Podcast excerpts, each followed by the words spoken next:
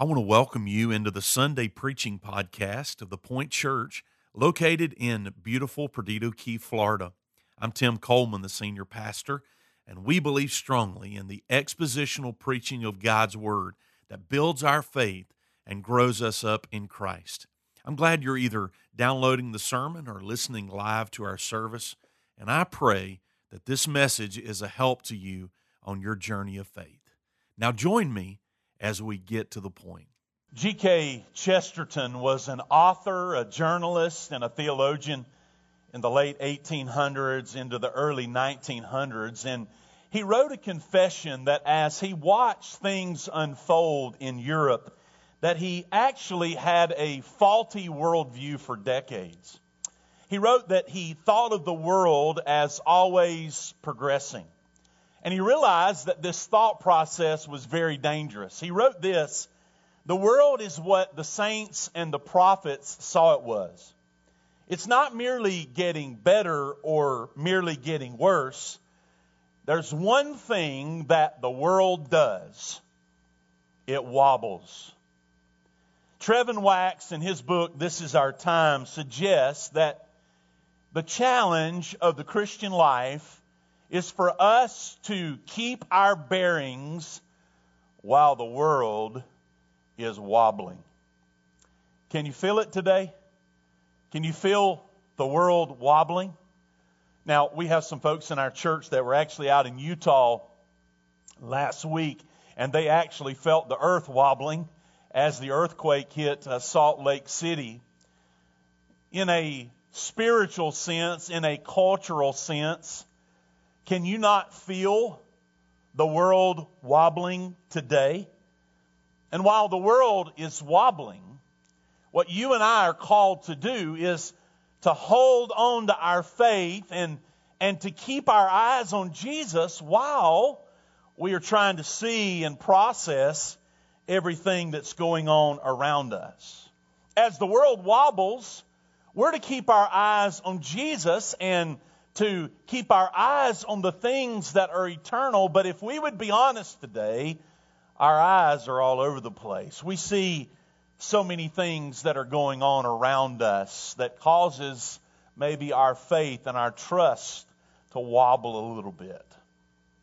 Would you grab your Bible and go with me today to Mark chapter 4? Mark chapter 4. Our text today is verse 35 through 41. It's also recorded in Matthew chapter 8 and Luke chapter 8. As I'm continuing this series, Lessons from the Land, I took a boat ride on the Sea of Galilee just a couple of weeks ago, and so uh, this story is kind of special to me today as I, I preach a message I've entitled Stormy Days. We certainly find ourselves in some stormy days. Hear the word of the Lord, Mark chapter 4 and verse 35. On that day, when evening had come, he said to them, Let us go over to the other side. And leaving the crowd, they took him with them in the boat, just as he was. And other boats were with him. And a great windstorm arose, and the waves were breaking into the boat, so that the boat was already filling. But he was in the stern, asleep on the cushion. And they woke him and said to him, Teacher, do you not care that we are perishing? And he awoke and rebuked the wind and said to the sea, Peace be still. And the wind ceased, and there was a great calm. And he said to them, Why are you so afraid? Have you still no faith? And they were filled with great fear. And they said to one another, Who then is this that even the wind and the sea obey him. And may God add his blessings to the reading of his word. I often encourage you here at the point that anytime you read a text, you ought to ask the questions who, what, when, where, and why. The who of this text, of course, is Jesus leaving the crowd and he gets into the boat with the disciples to pass to the other side. Well, what is the story about? It's about a boat ride that Jesus takes with his disciples across the Sea of Galilee as they encounter a storm. It's interesting to note the when of the text because this storm and this event happens in the evening. Uh, what limited uh, boat life I've had growing up and over these last few years uh, being here on the coast, I can assure you uh, that the worst time to be on a boat in a storm is when it's dark and when it's the evening time. The where of the story is the Sea of Galilee. As I mentioned a minute ago, I was able to get on a boat and, and ride on the sea a few weeks ago. It's also in the scripture referred to more than once as the Sea of Tiberias. The why of the text is what I want to unpack with you over the next few minutes. As Mark's gospel is recorded here under the inspiration of the Holy Spirit, the narrative that he writes is no doubt intriguing to his Jewish readers, the ones that would have originally received this gospel. It's like it's likely that his Jewish audience, when they read this text about a boat and being on the sea, that their mind would have went back to the Old Testament story of Jonah, who found himself in the middle of a storm, in the middle of the Mediterranean Sea, and the way that that storm was calmed, the scripture tells us, is they had to throw the backslidden preacher overboard, and then a great calm came upon the sea. The Jewish readers were no doubt familiar with multiple passages in the Psalms that, that talk about the, the storms and the sea raging. And we certainly know uh, that is true in this story in a literal sense, but there is a picture that is given for us about storms as it relates to life. And I'll show you that a little bit more in just a minute. They would have known Psalm 89 9.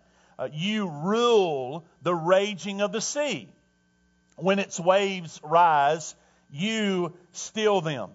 Now, overall, the Jewish people were not known as people of the sea, yet they knew that their God, Jehovah God, they knew that He was in control of the winds and the waves. Now, for just a minute, let's talk about the Sea of Galilee, an important place where over 50% of the water for the entire country uh, comes from the Sea of Galilee. And it's not, it's not salt water, it's actually a, a freshwater lake that is not only a great water source, uh, but it was a great source and is a great source uh, for food. It's a, a fishing hotbed, if you will. And so keep in mind, as Jesus does 80% of his ministry here on the northern shore of the Sea of Galilee, when he calls his disciples, we know that at least seven of them were fishermen by trade. And so they're at their home base, if you will. Uh, they should have been comfortable on these waters and would have certainly understood about being on uh, the sea in the middle of a storm.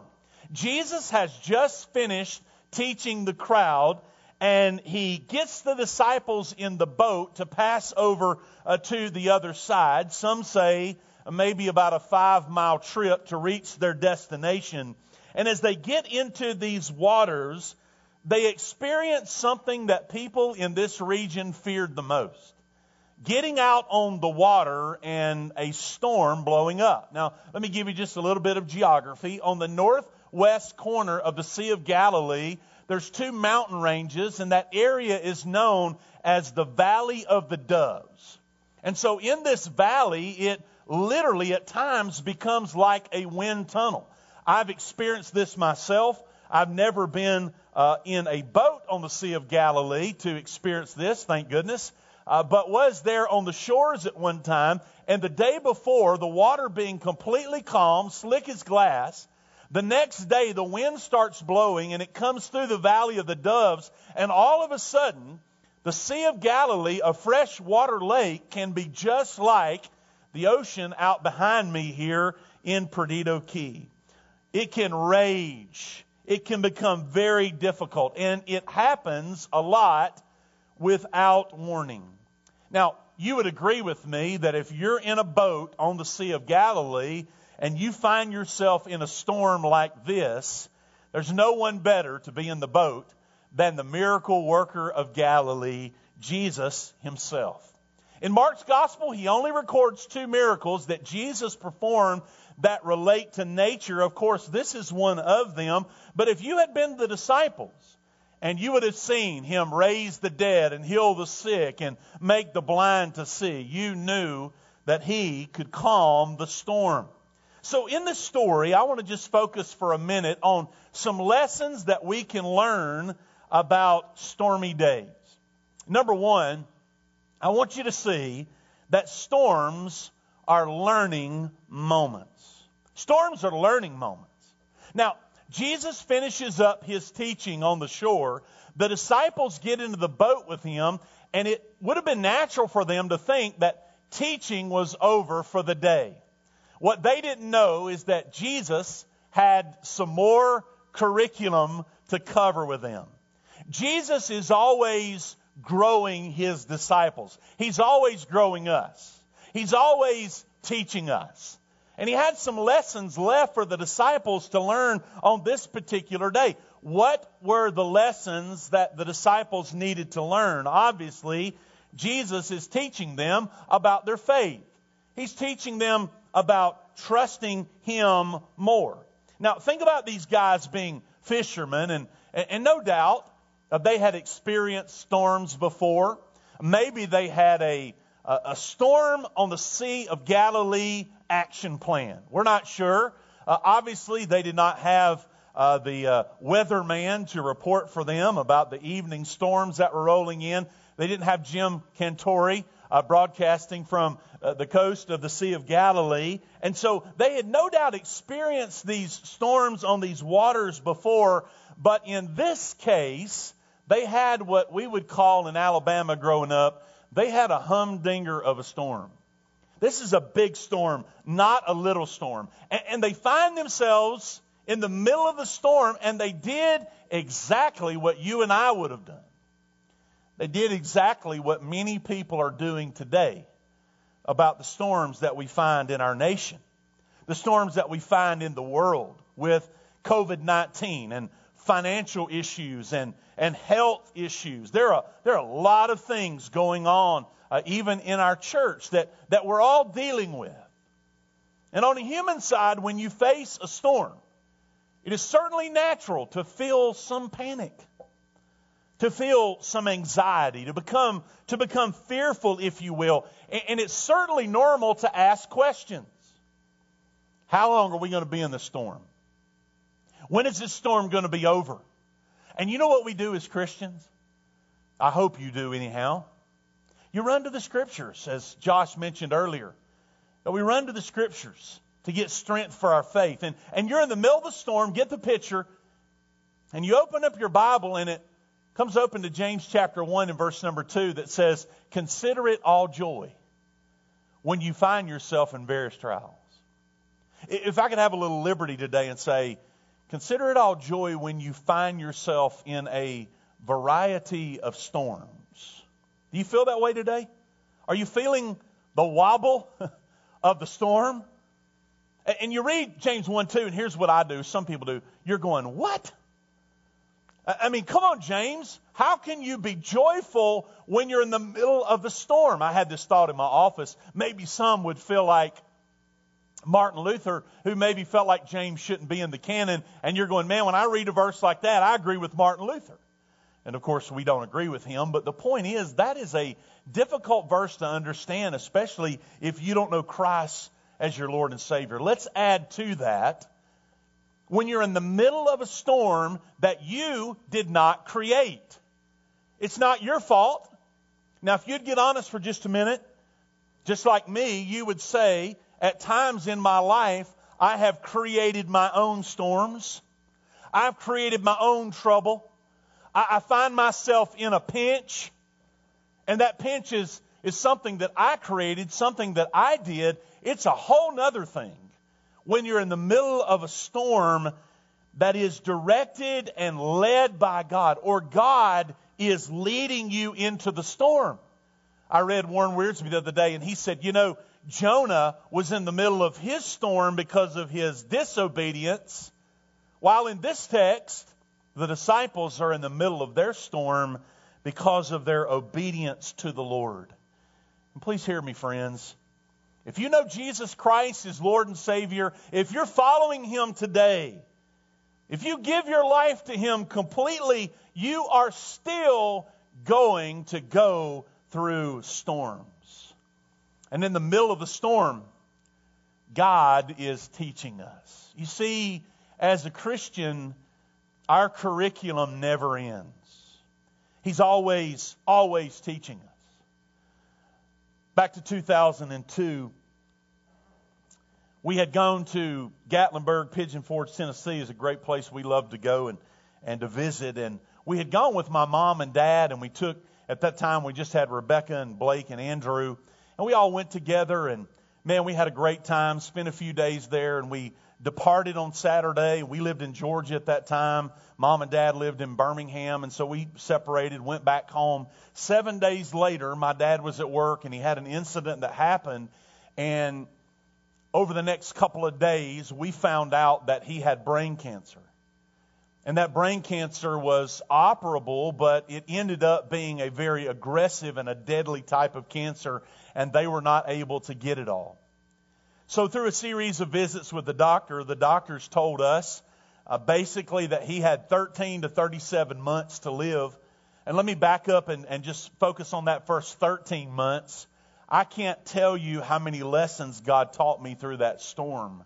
As we struggled together and we made decisions together, and uh, some of you have been down that road and you've, you've sailed those waters before. You know uncertain days can be troubling. There were days that we cried, many days that we prayed, many days that we sought the Lord, always having in the back of our mind, what does the future hold?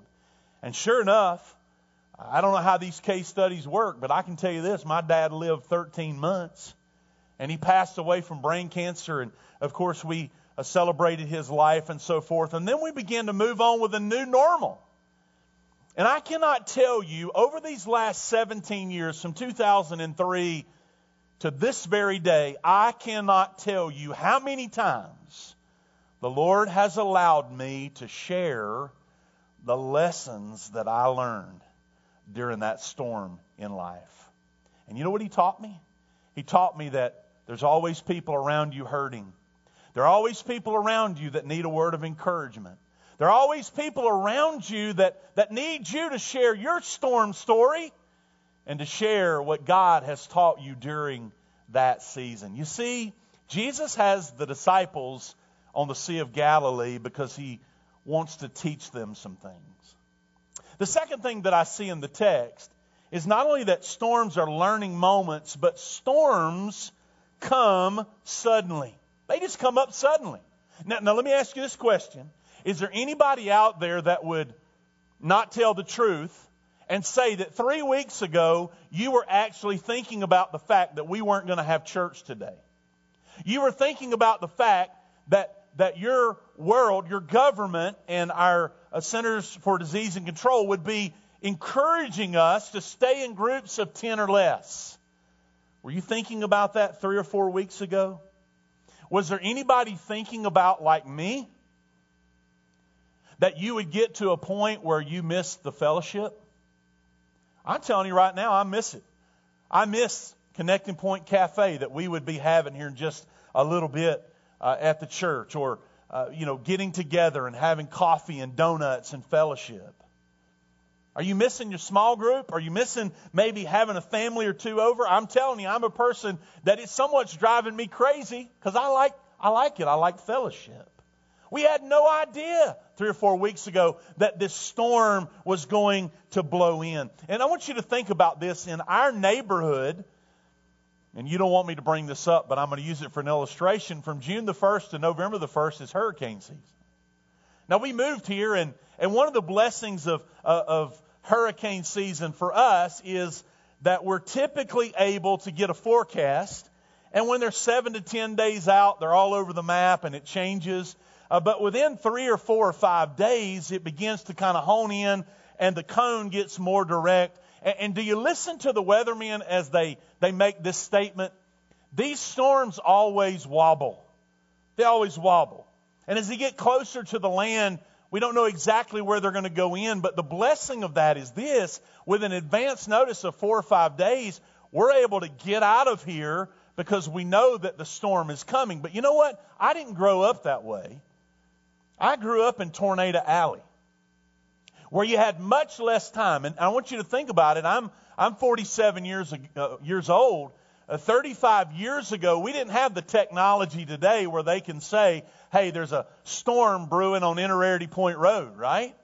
We had much less time. On top of that, our family lived uh, downtown in the town that I lived in, and, and uh, we were just one block from the tornado siren.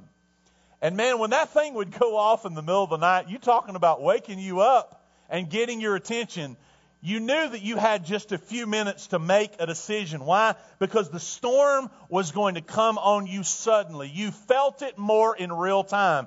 And please hear me, the storms of life that we face, we experience them in real time. Typically, there's not preparation time.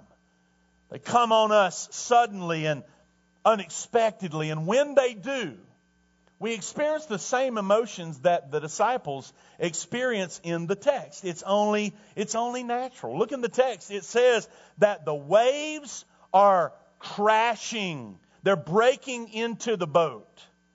And it says the boat is filling up with water. Now, how many of you agree with me? It's time to be concerned. They're worried. They're fearful. Their faith is shaken. How do they respond? Well, they responded the same way you and I would probably. They're, they're emotional and they come to Jesus. They come to the right person uh, that can help. But I want you to notice that when they come to Jesus, they basically start a protest against him. Why? Because the text says Jesus is in the stern, he's laying on a cushion, and he's sound asleep. They felt just like you and I have felt many times in life. When you pray and you seek the Lord, they're feeling that Jesus is not responding in a timely manner for them. And so when they come to Him, the question for Jesus is Master, do you not even care that we're about to die? G. Campbell Morgan said, This is not a request, this is a protest against Jesus' apparent indifference. They felt like Jesus didn't care. They're wondering if I'm going to follow you, Jesus, and you love us, how can you be asleep in the bottom of the boat? Friends, I remind you that Jesus planned every bit of this. He planned it all. He knew when he got on that boat, he knew when he put his head on that pillow that the storm was coming. And I want to stop here for just a minute and ask the question how in the world can you rest in the middle of a storm? When I read through my Bible, like the story of David, when Absalom is pursuing him and he's on the run, his own son who is trying to kill him and overthrow him as the king. In just the third psalm and verse number five, David said this I lay down and I slept. I woke again, for the Lord sustained me. In the very next psalm, he said, In peace I will both lie down and sleep. For you alone, O Lord, make me dwell in safety. I love Proverbs 3 24 through 26. Listen to this. If you lie down, you will not be afraid. When you lie down, your sleep will be sweet. Do not be afraid of sudden terror or of the ruin of the wicked when it comes, for the Lord will be your confidence and will keep your foot from being caught. You know what those verses remind me? That even in the midst of a storm, even when I'm having stormy days, I can rest in Him. Even when I'm having stormy days like we're having right now, we can with confidence say, I don't know what the future holds, but here's what I know. I know that Romans 8:28 says that all things, all things, even a COVID-19 all things will work together for good to those who love God. God is working his purposes. God is working his plan. I love a, a story I read about a poem that the, the poet Wordsworth wrote. He wrote about a bird that was in Norway, and a great storm came in and blew the bird away. The bird is fighting against the wind, doing everything that it can to get back to Norway, to get back to the place that was home, the place that it was most comfortable. But the poem says finally the bird just gave up.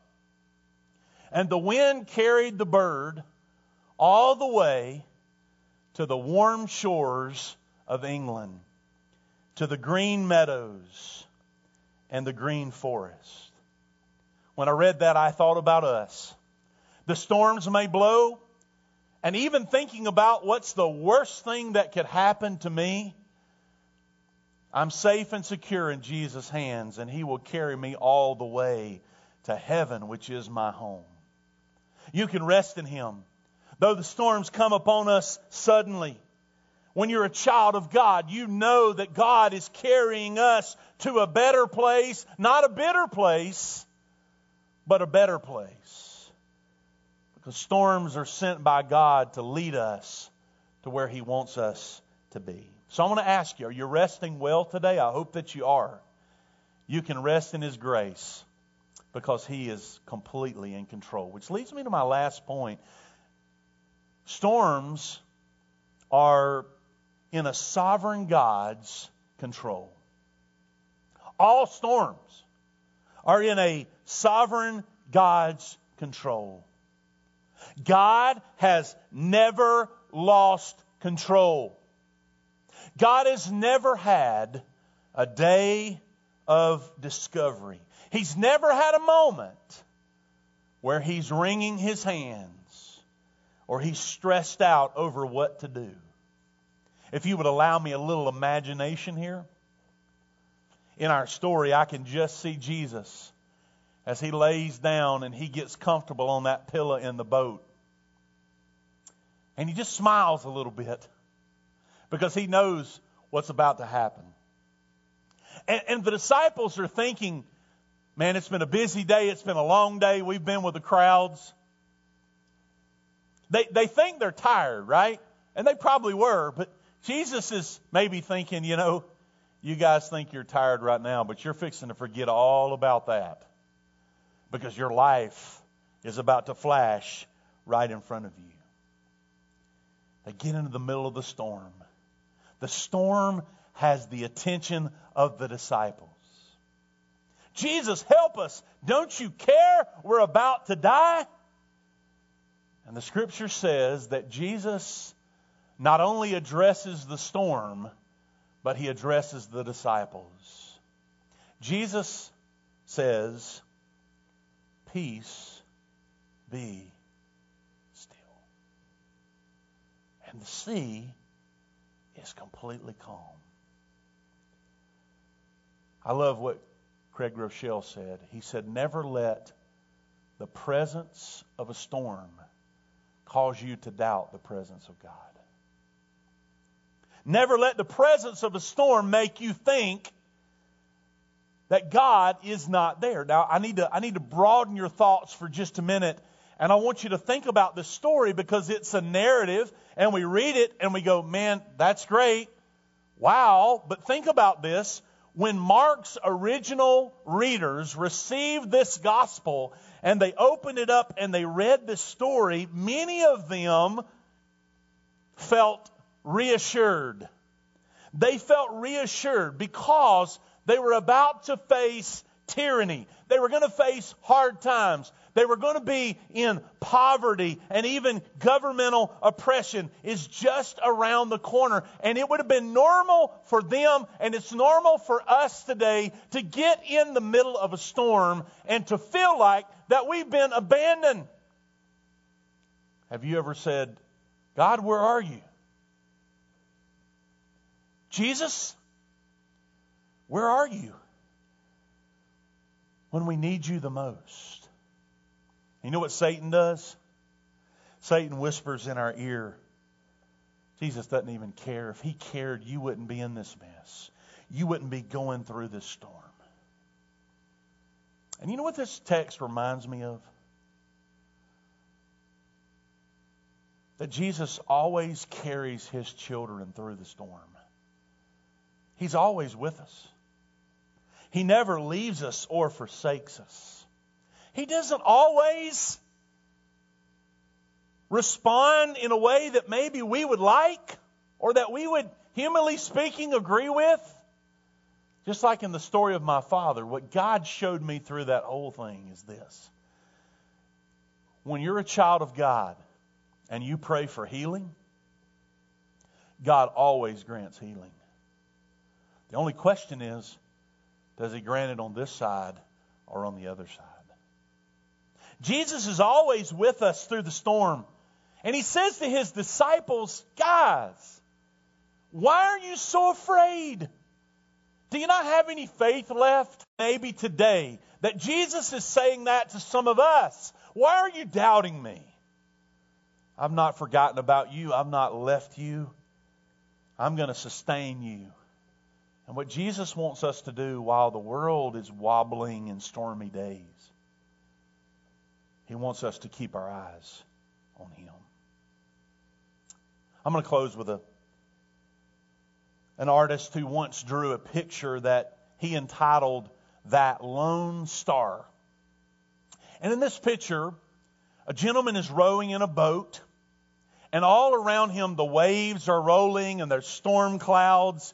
And in the whole picture, there's only one star that's shining through the clouds. And the gist of the painting is this that while this man is rowing in the midst of the storm and away from the storm. The only thing he can do, instead of looking to his right and looking to his left, is that he keeps his eye on the star. It keeps him focused and moving. And at the bottom of this painting, this is the statement. It says, If I lose that, I'm lost. If I lose that, I'm lost. Speaking of the lone star. The artist gives a picture for us of this man that if he loses sight of that star, he's going to be lost and he's going to be overwhelmed by the, storm. Can't you feel it right now in this moment? If we do not keep our eyes on Jesus, we're going to feel lost and we're going to feel abandoned. Maybe today you're watching this live stream and you are lost. You're lost. You don't know Jesus Christ as your Lord and Savior. We believe that Christ died for our sins according to the Scriptures. He was buried and he rose again the third day according to the Scriptures. And now, after 40 days, he's ascended back to heaven and is seated at the right hand of God. And the reason he's left us here in this day and this time for this moment is that we would tell the good news of the saving grace of the Lord Jesus Christ. You see, I too was lost lost in my sin, separated from God for all eternity until I was 13 years old and I realized why Jesus died on the cross and who Jesus died for on the cross. And that he took my sin in himself on the tree. When I was 13 years old, I bowed my head. I repented of my sins. I called on the name of the Lord and I was saved. I was lost, the old hymn writer John Newton wrote. I was lost, but now I'm found. I was lost, but now I'm saved. I'm born again by God's grace. And as I finish my message today, let me speak to the one who may not know that you're a Christian. Today, my challenge for you in these stormy days is to acknowledge that you're a sinner, that you have disobeyed a holy and a righteous God. Sin is anything that we do that is disobedient toward a holy and a righteous God. And the scripture says we are all sinners. But you've got to acknowledge that. You've got to say, I'm broken. I'm a sinner. You must believe on the Lord Jesus Christ. You must confess your sin and confess Him as Lord. And you too can go from being lost to being found. Oh, church, let me close by saying in these stormy days, let's keep our eyes on Jesus. Let's stay focused on Him. Let's learn the lessons that He wants us to learn as we trust a sovereign God who's completely in control. May we pray together?